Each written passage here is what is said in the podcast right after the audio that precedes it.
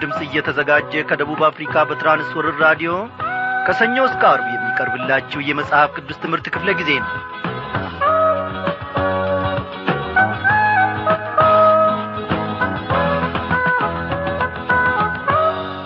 ውድ አድማጮቼ እንደምናመሻችሁ ዛሬም የእግዚአብሔር ፈቃዱ ሆነና በዕድሜያችን ላይ ይህችን ሰዓት ይህችን ደቂቃ ቀኒቱንም ጨምሮ እነሆ ምሕረቱን ስላበዛልን አንድ ላይ ሆነን በቃሉ ማዕድ ፊት ደግሞ ተሰብስበናል።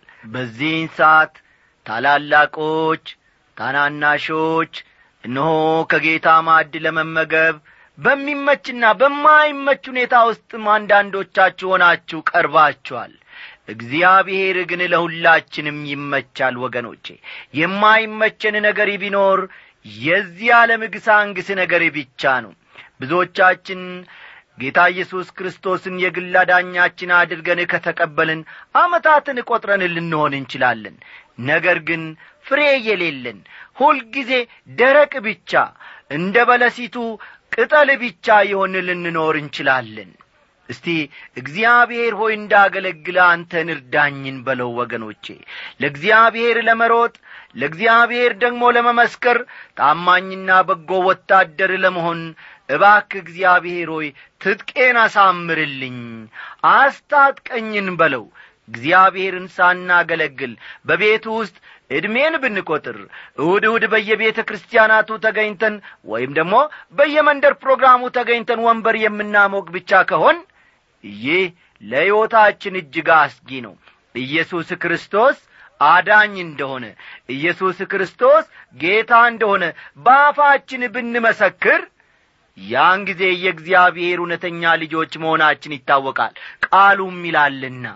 አዎ የክርስቶስን ጌትነት ለሌሎች መግለጥ መቻል አለብን። እኔ ፈራለሁ መናገር አልችልም እኔ ደነግጣለሁ ሰው ፊቶኜ እንዲያው መመስከር አልችልም የምንል ልንኖር እንችላለን ኑሮአችን ሕይወታችን አወጣጣችንና አገባባችን ሌላው ታላቅ ምስክርነት ነው።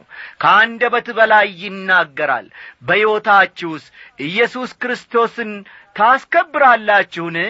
እንዳገለግልህ ነጻ አውጥተኸኛልና እግዚአብሔር ሆይ እርዳኝን በለው። አገለግል ዘንድ ነጻ አውጥተኸኛል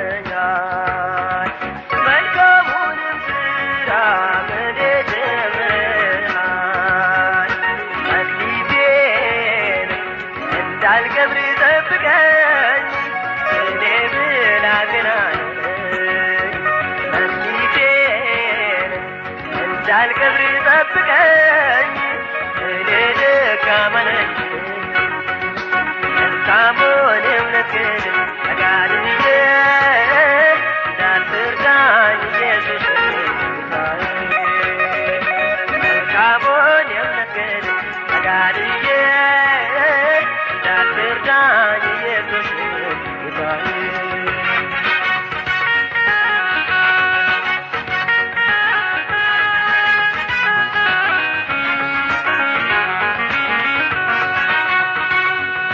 እስከ ፍጹም ሙላት በቃል አድርጌ ወንጌል ሰባኪነትን ስራዬ አድርጌ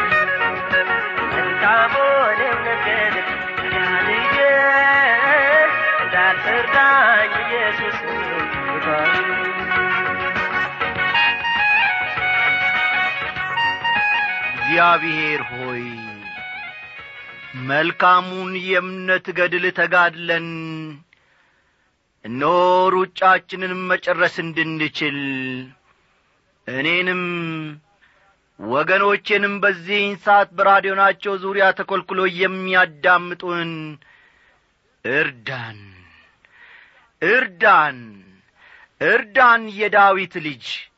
ኖ በዚህች ሰዓት ከአርያም ሆነ ደግሞ አንተ ልመናችንን ትሰማለ እግዚአብሔር ሆይ የልብ መሻታችን አንተን መስለን ማለፍ ብቻ ነው።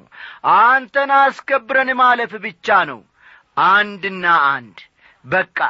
እግዚአብሔር ሆይ ብዙ ብናከማች ብዙም ደግሞ ብናጠራቅም ሰላም አይሰጠንም እርካታንም አይፈጥርልንም ለብሰን አይተናል በልተንም አይተናል ጠጥተንም አይተናል። እግዚአብሔር አባቴና አምላኬ ሆይ ሞላ ስንል ነገ ደግሞ ይጐላል ነጣ ስንል ተነጐዲያ ደግሞ ይጠቁራል። ስለዚህም እግዚአብሔር አምላካችን ሆይ ሁለንተናህን ክብርህንና ግርማህን ደግሞ እያመለክን አንተን እያስከበርን የማትቀያየረውን በሁኔታዎች የማትለዋወጠውን የዘላለም አምላክ አንተን ጌታ እያስከበርን እንድናልፍ ትጥቃችንን አሳምርልን። እግዚአብሔር ሆይ በመንፈስ ቅዱስ ኀይል በመንፈስ ቅዱስ ፍሬዎች እንድታስታጥቀን እንለምንሃለን። እነሆ እግዚአብሔር ሆይ ዲያብሎስንና ጭፍራውን የምረታበትን የመንፈስ ቅዱስ ኀይልና ሰይፍን እንድታስታጥቀን እንለምንሃለን። አቤቱ አምላካችን ሆይ በዚህ ጊዜ ደግሞ በመካከላችን ስላለ እነሆ ዛሬም ደግሞ ድንቅን ልታስተምረን በመካከላችን ስለ ተገኘ እጅግ አድርገን እናመሰግንሃለን። በመውጣታችን በመግባታችን በነገሮቻችን ሁሉ በሥራ ገበታችን ሁሉ አንተ አልተለየህንም። እግሮቻችን በረገጡበት ስፍራ ሁሉ እግዚአብሔር ሆይ በረከትን አዛሃልና ለሌሎች ደግሞ ፈውስ እንድንሆን እየረዳህን አንደበታችንን ከክፉ የጠበቅ እግሮቻችንና እጆቻችንን ለአንተ የቀደስክ እግዚአብሔር አንተ ድንቅነህና እናመሰግንሃለን። እንደ ጠራህን ደግሞ አጽናን እስከ መጨረሻው አጽናን። የምንበላው ቆንጆ ምግብ የምንጠጣው ፍራፍሬዎችና ሌሎች ሌሎች ነገሮች እግዚአብሔር ሆይ ሊያቆሙንና ሊያበረቱን አይችሉም። ጉልበትና ኀይል ለሥጋችን ሆነው በአንተ ላይ በኀጢአት እንድንነሳሳ ከሚያደርጉን በስተቀር አቤቱ አምላኬ ሆይ መንፈሳዊ ጥበብና ኀይልንና ማስተዋልን ሊፈጥሩልን አይችሉም። ይህንን ሁሉ ደግሞ ለሰው ልጅ መስጠት የምትችለው አንተን። እንድንበላም እንድንጠጣም እንድንለብስም የሰጠህን አንተነ የሰጠህንን ነገር ደግሞ በአግባቡ ተጠቅመን አንተም ማስከበር እንድንችል እግዚአብሔር ወይ ማስተዋልን አብዛልን። በዚህች ምሽት አስተማሪውን መንፈስ ቅዱስ ልከህ ደግሞ ከወትሮ በበለጠ ሁኔታ ጌታ እግዚአብሔር ሆይ ቃልህንና የቃልህን ምስጢር ሁሉ ደግሞ እንድትፈታልን እንለምንሃለን። በመድኃኒታችን በጌታችን በኢየሱስ ክርስቶስ ያው ስም ስትል ስማን አሜን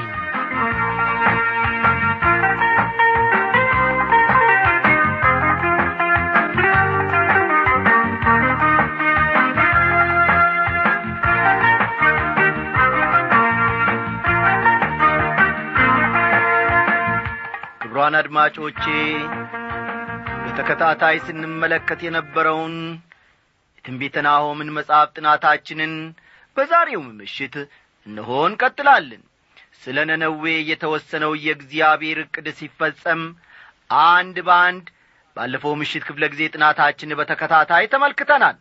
ዛሬም ይህንኑ እናገባድድና ደግሞ ወደ ምዕራፍ ሦስት እንሻገራለን። እግዚአብሔር አምላካችን ለዘላለም እየተመሰገነ ይሁን። እስቲ መጽሐፍ ቅዱሶቻችሁ እንደ ወትሮ ሁሉ ገለጥ ገለጥ አድርጉና ትንቢተ ምዕራፍ ሁለት ቁጥር አሥራ ሦስትን አውጡ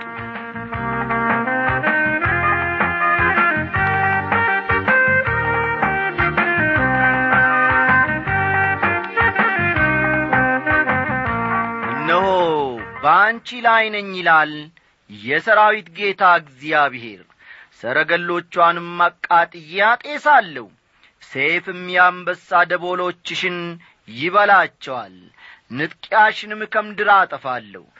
የመልእክተኞችሽን ድምፅ ከእንግዲህ ወዲህ አይሰማም ይላል። ብዙውን ጊዜ እግዚአብሔር በዚህ ቃል አይጠቀምም። በዚህ ቃል ሲጠቀም የምንመለከተው ከዚህ ጥቅስና ከትንቢተ ሕዝቅኤል ምዕራፍ ሰላሳ ስምንት እንዲሁም ምዕራፍ ሰላሳ ዘጠኝ ብቻ ነው። ብዙዎቻችን እንደምናምነው በትንቢተ ሕዝቅኤል ውስጥ ያሉት ሁለት ምዕራፎች የሚናገሩት ስለ ሩሲያ ነው። ልብ በሉ። በሕዝቅኤል ውስጥ ያሉት ሁለት ምዕራፎች የሚናገሩት ስለ ሩሲያ ነው። ይህ በአሁኑ ጊዜ የተረጋገጠ ሐቅ ሆኗል። በዚህ ጥቅስ እኔ በአንቺ ላይ ነኝ የሚለው ነነዌን ነው። ልብ በሉ። እኔ በአንቺ ላይ ነኝ የሚለው ቃል ነነዌን ያመለክታል ማለት ነው።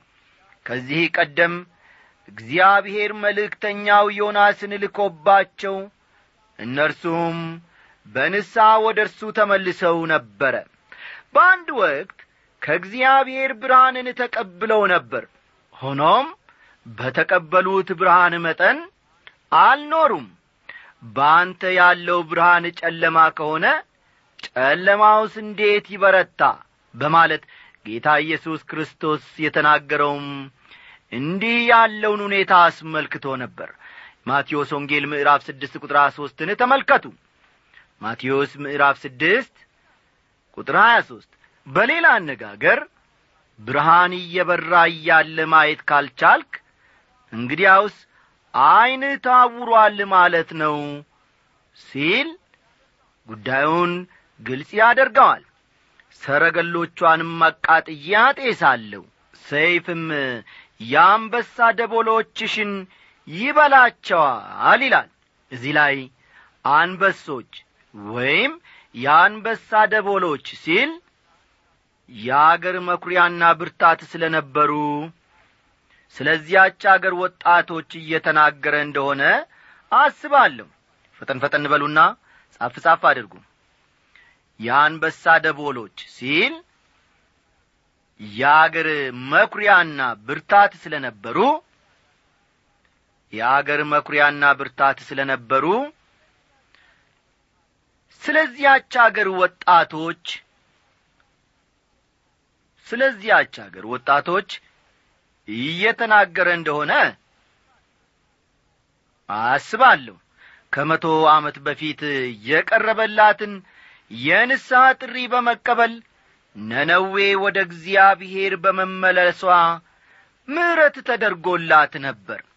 አሁን ግን ወደዚያው ወደ ኀጢአት ኑሮዋ ተመልሳለች ስለሆነም እግዚአብሔር እኔ በአንቺ ላይ ነኝ። ካለሽበት የክብር ስፍራ ወርድሻለሁ። በመጨረሻም ስምሽ ጨርሶ ከምድር ፊት እስኪደመሰስ ድረስ አጠፋሻለሁ ይላታል።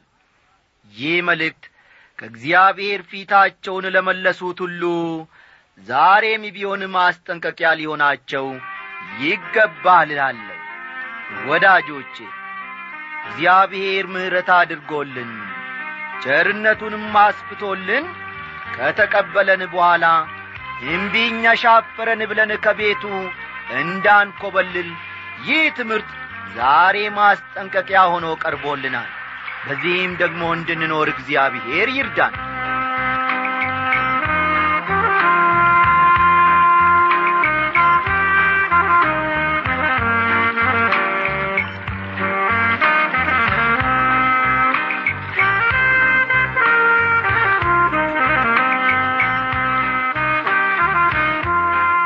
ወዳጆቼ የትንቢተ ናሆም ምዕራፍ ሁለት ጥናታችንን እዚህ ላይ እናበቃና አሁን ደግሞ ከፊሉን የምዕራፍ ሦስትን ትምህርት አብረን እንመለከታለን። በምዕራፍ ሦስት ናሆም የነነዌ ፍርድ ለምን አስፈላጊ እንደ ነበር ይናገራል። ፈጠን ፈጠን በሉና ጻፉ።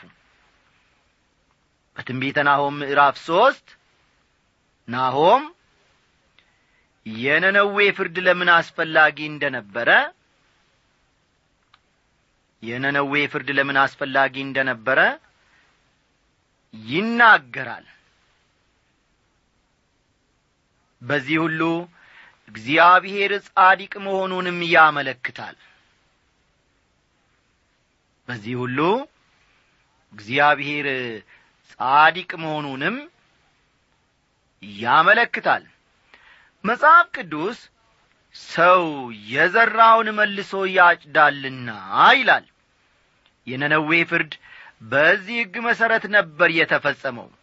ገላትያ ምዕራፍ ስድስት ቁጥር ሰባት ገላትያ ስድስት ቁጥር ሰባትን ተመልከቱ። ይህን በመንግስታትም ሆነ በግለሰቦች ላይ በፍጹም ሊሻር የማይቻል ሐቅ ነው ለደም ከተማ ወዮላት። በሁለንተናዋ ሐሰትና ቅሚያ ሞልቶባታል። ንጥቂያ ከእርሷ አያልቅም ይላል። እዚህ ላይ የነነዌን ውስጣዊ ገጽታ እንመለከታለን። ነነዌ በጭካኔውና በደም አፍሳሽነቱ የታወቀው የአሦር ዋና ከተማ ነበረች። ሌሎች መንግስታት ነነዌን በጣም ነበር የሚፈሯት። ምንም እንኳ ሰራዊቷ እያዘገመ የሚጓዝ ቢሆንም አንድ ጊዜ ሲመጣ የአውሎ ነፋስን ያክል ከፍተኛ ጉዳት ነበር የሚያደርሰው። ቀደም ብዬ እንደ ተናገርኩት በአሦር ሰራዊት እጅ መውደቃቸው እንደማይቀር ከተረዱ አንዳንድ ጊዜ በሰፈሩ ያሉ ሰዎች በሙሉ በገዛ እጃቸው ራሳቸውን እያጠፉ ነበር። በሁለንተናዋ ሐሰትና ቅሚያ ሞልቶባታል ይላል አሶር። በፍጹም እምነት የሚጣልባት አገር አልነበረችም። ቃሏን የማትጠብቅ አገር ስለ ነበረች እረዳችኋለሁ ወይም በክፉ ጊዜ ከጎናችሁ እቆማለሁ በማለት የገባችውን ውል አንዴም እንኳ ስትፈጽም አይታይም። ቁጥር ሁለት የአለንጋ ድምፅ የመንኰራኩርም ድምፅ የፈረሶችም ኮቴ የፈጣን ሰረገላ ምጭወት ተሰምቶአል ይላል። የዚያ ዘመን ሰረገሎች በአሁኑ ዘመን እየተሟላ መሳሪያ የታጠቁ ታንኮች ዐይነት ነበሩ። አስተዋላችሁ በዚያን ዘመን የነበሩ ሰረገሎች በአሁኑ ዘመን የተሟላ መሳሪያ የታጠቁ ታንኮች ዐይነት ነበሩ። ወደ ከተማ ሲገቡ ፈረሰኛው ፈረሱን ሲገርፍ ያለንጋው ድምፅ ያፏጫል። የፈረሱ ማሽካካትና ማናፋትም ሰሚን ያውካል ይረብሻል ያስደነግጣልም። ቁጥር ሦስት ፈረሰኛው ይጋልባል ሰይፍም ይንቦገቦጋል ጦርም ይብለጨለጫል የተገደሉትም ይበዛሉ በድኖችም በክምር ይከመራሉ። ሬሳቸውም አይቈጠርም በሬሳቸውም ይሰናከላሉ ይላል። የሞቱ ሰዎች ብዛት በጭራሽ መታመን ከሚችለው በላይ ነው። ከቁጥር ሦስትና አራት የምንመለከተው ስለ ነነዌ ውጫዊ ገጽታ ነው። አሁን ግን የዘራችውን ነነዌ እያጨደች ነው። ቁጥር አራት ስለ ተዋበችው ጋለሞታ ግልሙትና ብዛት ይህ ሆኗል። እርሷም በመተቷ እጅግ በለጠች። አሕዛብንም በግልሙትናዋ ወገኖችንም በመተቷ ሸጠች ይላል። እዚህ ላይ ነቢዩ ነነዌን በጋለሞታ ይመስላታል። ተመልከቱ።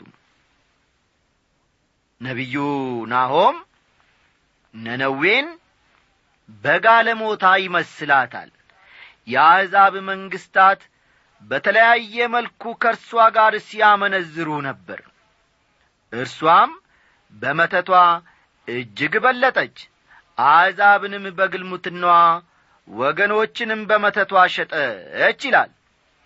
እዚህ ላይ መተት የሚለው ቃል ሁለት ጊዜ ተጠቅሷል። መተትና ጥንቆላ የአሕዛብ አምልኮ መገለጫዎች ናቸው።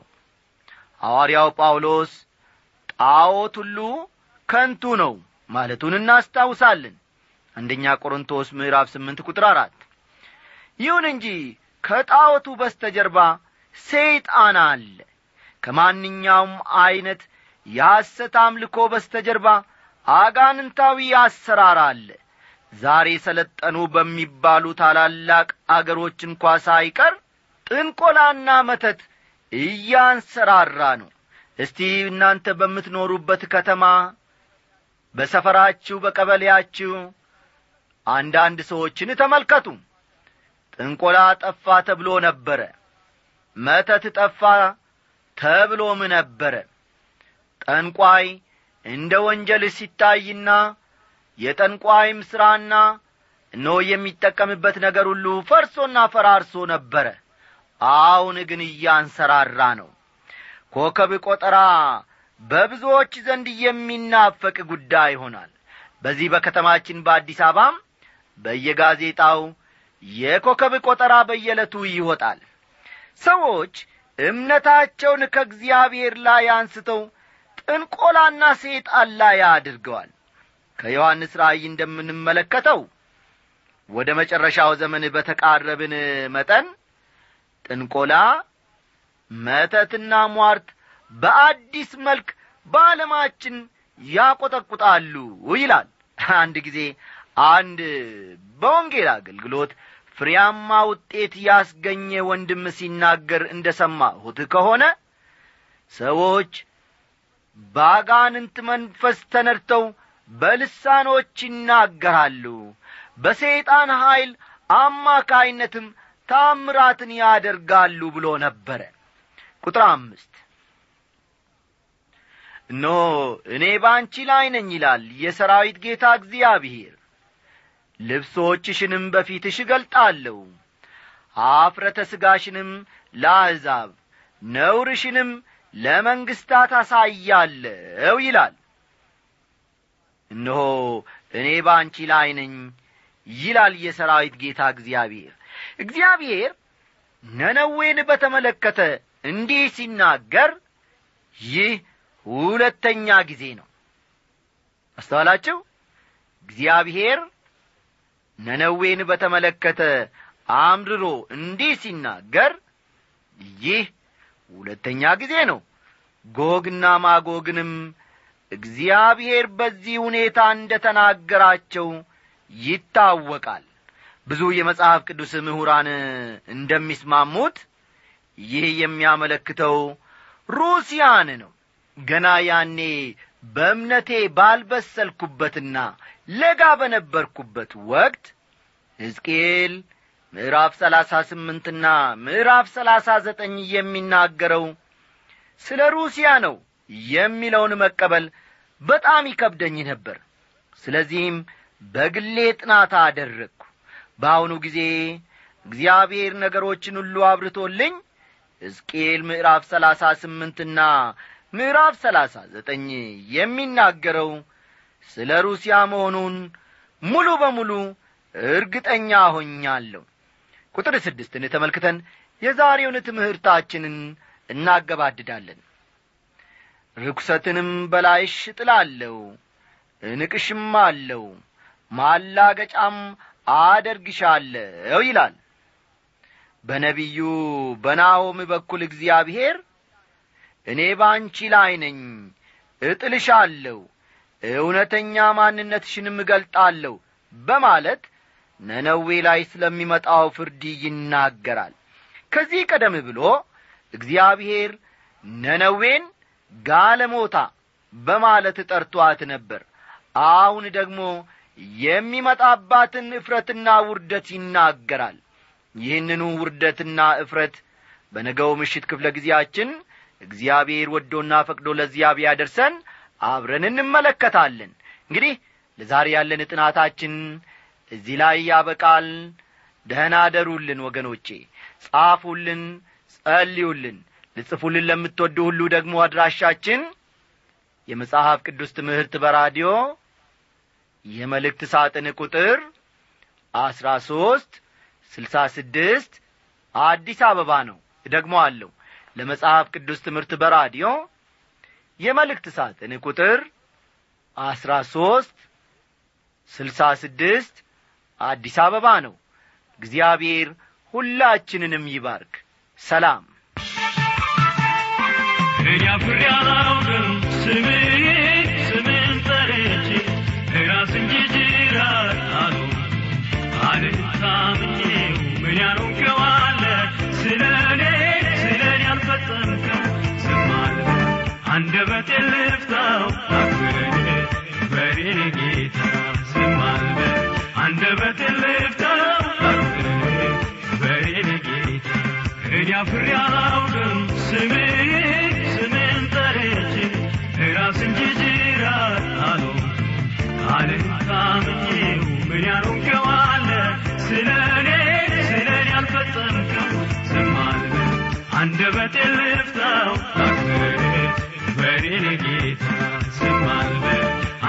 to live.